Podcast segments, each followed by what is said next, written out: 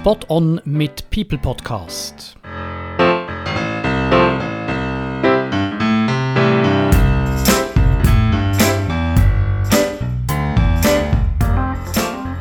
Herzlich willkommen zum dritten Spot On People Podcast, wo exklusiv auf Spot On ausgestrahlt wird. Mein Name ist Balz Marti, ich bin eure Stimme. Der heutige Podcast widmet sich dem Thema Umgang mit ungenügender Leistung oder neudeutsch gesagt Managing Low Performance. Im letzten Spot on People Podcast haben wir gehört, was es mit Performance Management auf sich hat und warum Transparenz und kontinuierliches Feedback so wichtig ist. Egal ob in agilen oder in traditionellen Organisationsformen für die Entwicklung vom Unternehmen, von der Führungskräfte und den Mitarbeitenden. Die Desiree Nater, HR-Bereichsleiterin vom Kinderspital Zürich, hat das in ihrer Rede in Disrupt HR zum Thema ohne Noten beurteilen unterstrichen, wo auch auf Spot On zu finden ist. Aber ob Noten oder nicht, es ist normal, dass es Mitarbeitende gibt, die einen fantastischen Job machen, solche, die einen soliden Job machen und solche, die eben einen weniger guten Job machen. Und genau um die letzte Gruppe von Mitarbeitenden geht es im heutigen Podcast. Gemäß der Sabine Schritt, Autorin vom HR Today Artikel von Wollen und Können von 2018, sind damit die Mitarbeitenden gemeint, die auf Tour die erwartete Leistung nicht erbringen. Und der Jack Welch, ehemaliger berühmt-berüchtigter CEO von General Electrics, von dem wir im letzten Podcast im Zusammenhang mit Rank and Yank gehört haben, hat in den 80er Jahren erstmals den Begriff Low Performers eingeführt und ihn für Mitarbeitende definiert, wo Leistungen konstant nieder und unter dem Durchschnitt liegen. Low Performers werden im angelsächsischen HR-Jargon auch C-Players genannt. Und davor gibt es gemäß der Cornelia Knoch, Unternehmensberaterin und Expertin für Führung und Personalentwicklung, die, die nicht wenn, also nicht motiviert sind, und die, die nicht können, die also die Skills nicht haben. Und der Jay Conger und der Alan Church nennen die, die nicht können, nach dem Peter-Prinzip auch die klassisch hochbeförderten Inkompetenten. Und sie definieren noch einen dritten Typ von Low Performers, nämlich die, die zwar hohe Leistung erbringen, aber auf Kosten von anderen. Eigennützig und toxisch fürs Team, quasi High Performers ohne Social Skills. Warum ist es aber so wichtig, Low Performance als Thema richtig anzugehen? Nach Durchsicht von vielen Research-Artikeln hat Low Performance auf Tour diverse negative Folgen für ein Unternehmen. Zum Beispiel Produktivitätsverlust bei gleichbleibenden Lohnkosten. Im jährlich veröffentlichten Gallup Engagement Index wird berichtet, dass Low Performance in Deutschland pro Jahr einen wirtschaftlichen Verlust von über 100 Milliarden Euro generiert. Die psychologische Komponente, Motivation, Team Spirit und Leistung sinken, Kompensation durch andere Mitarbeitende ist erforderlich, wodurch wiederum Überlastungen zunehmen. Und Risiken, potenziell höhere Geschäftsrisiken und Reputationsschäden oder potenzielle Kosten im Fall von einem Rechtsstreit. Gemäss einer INC-Studie mit über 1400 Unternehmen verbringen zudem Vorgesetzte etwa 17% von ihrer Arbeitswoche, also knapp einen Tag, mit Mitarbeitenden, die unterdurchschnittliche Leistung zeigen, statt sich einem Business zu widmen. Ein Unternehmen kann sich also eigentlich nicht leisten, Low Performance über längere Zeit zu ignorieren. Dennoch gibt es gute Gründe, genau das zu machen. Peter Drucker Junior, es freut mich, dich auch heute wieder bei mir zu haben. Warum machen denn viele Vorgesetzte oder Unternehmen nichts, auch wenn die Vorurteile von aktivem Low Performance Management auf der Hand liegen, wie wir es gerade gehört haben? Danke, Balz. Ich freue mich auch, wieder in deinem Podcast dabei zu sein. Äh, zuerst möchte ich sagen, lass uns aufhören, Low Performance zu stigmatisieren. Low Performance wird im ersten Reflex oft personalisiert und als Charakter- oder Persönlichkeitseigenschaft schlicht als selber Schuld verurteilt.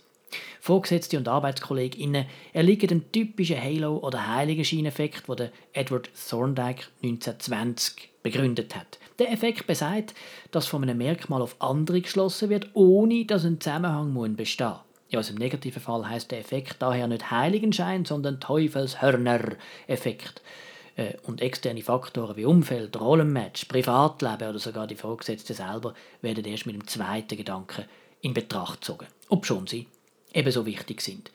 Und noch zu der toxischen High Performance, die der Contra und der Church genannt haben. Ein interessantes Phänomen. Ich habe mal eine Bude beraten, da hat ein narzisstischer Abteilungsleiter dabei gehabt, der hat Top-Leistung abgeliefert. Aber immer mehr das Firmenklima vergiftet. An einem Abend ist er vom CEO und der HR-Leiterin zu einem Meeting eingeladen worden. Er hat seine gesamte Abteilung um sich versammelt und stolz verkündet: Hey guys, I have a meeting with the CEO and HR in an hour. When I'm back, I'll be your new CEO. Er ist nie zurückgekommen, er ist entlassen worden, fristlos. Okay, ich sehe gerade, wir sind schon voll im Fireside-Chat, Peter.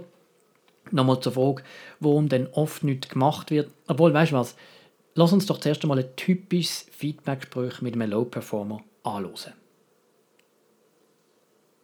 So, dann äh, schauen wir mal deine Leistungen an. Ich weiß fast nicht, wie ich es dir so sagen soll. Es ist ja, äh, dein Projekt Gandhi zur Wachstumsstrategie, es ist, es ist nicht schlecht gewesen, aber du hast natürlich Deadlines nicht eingehalten und ich glaube auch die etappenweise Growth-Ziele nicht ging erreicht über die letzten Monate. Sorry, ich, ich hätte so gerne anders gehabt, weißt äh, du? weißt ja, wie wichtig Innovation ist, aber äh, du bist nicht der innovativste Typ, das gibt's dann nur. Ich habe doch Deadlines verpasst, weil die anderen nicht geliefert haben. Warum sagst du auch nichts? Dass Innovation wichtig ist. Ja, Ideen gebracht. Vorschläge sind einfach nicht umgesetzt worden. Nein, dann ich sage nicht, das ist nicht gut. Das ist, äh, äh, lass uns mal drüber schlafen und dann noch einmal reden, okay? Peter, was ist hier schiefgelaufen? Ja, bald ich denke, man kann sicher drei wesentliche Punkte hervorheben. Erster Punkt, Continuous Feedback und Konflikte. Es scheint, dass da nicht regelmäßig Feedback gegeben worden ist oder auf Learnings aufbaut. Wir haben das ja im letzten Podcast auch schon gehört. Sehr oft passiert das darum, weil negatives Feedback kurzfristig schlicht unangenehm ist und Konflikt birgt. Auch wenn die meisten Führungskräfte wissen, wer ihre Low Performers sind, scheuen viele gemäß John Garfinkel den Konflikt und zögern den gerade raus, wenn es um negatives Feedback geht, bis es nicht mehr anders geht. Denn man schafft ja nach dem Gespräch weiterhin irgendwie zusammen. Und so erstaunt es auch nicht, dass einer McKinsey-Studie zufolge nur 19% von Tausenden von Managern befinden, dass ihr Unternehmen Low Performance wirklich früh genug adressiert. Zweiter Punkt, Evidenzen. Gründe für die ungenügende Leistung werden nur vage aufgezeigt.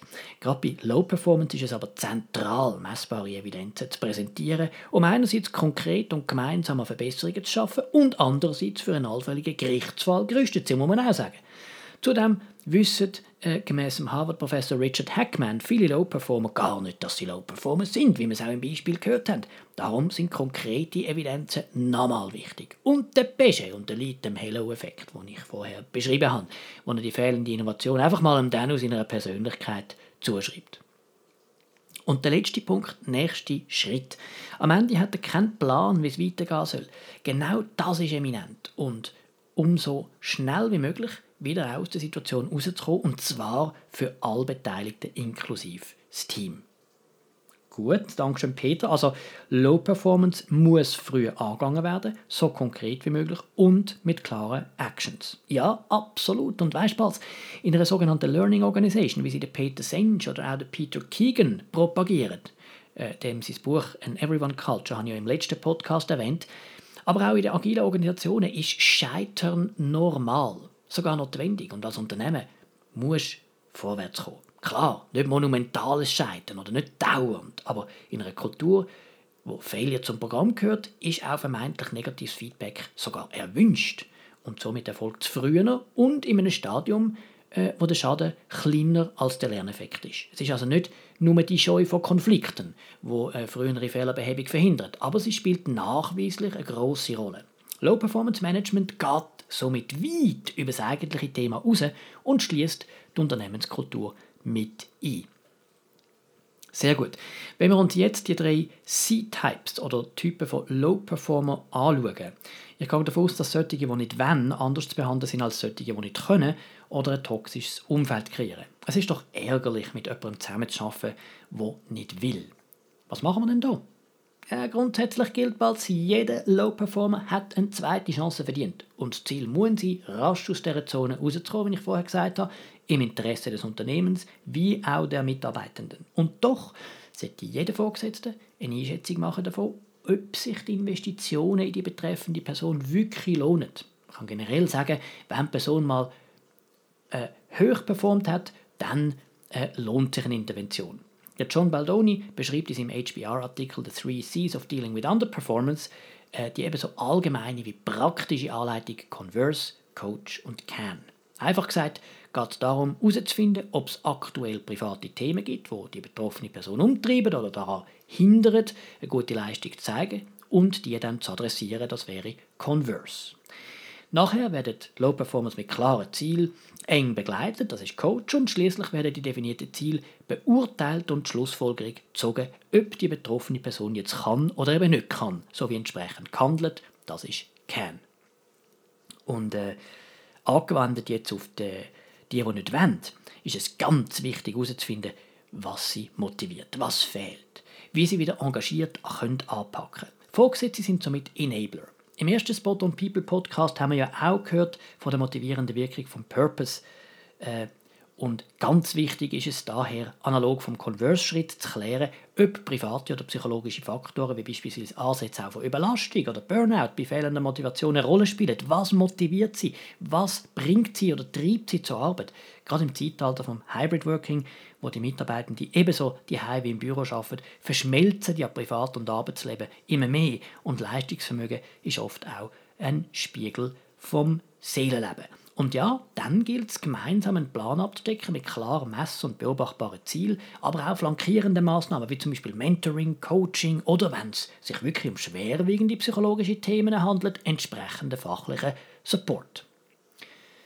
Da braucht es also sehr viel Fingerspitzengefühl von der Vorgesetzten, wenn ich das richtig verstand, Peter. Wie ist es denn mit denen, die einem Peter-Prinzip folgen, also einfach irgendwann nicht mehr kompetent genug sind?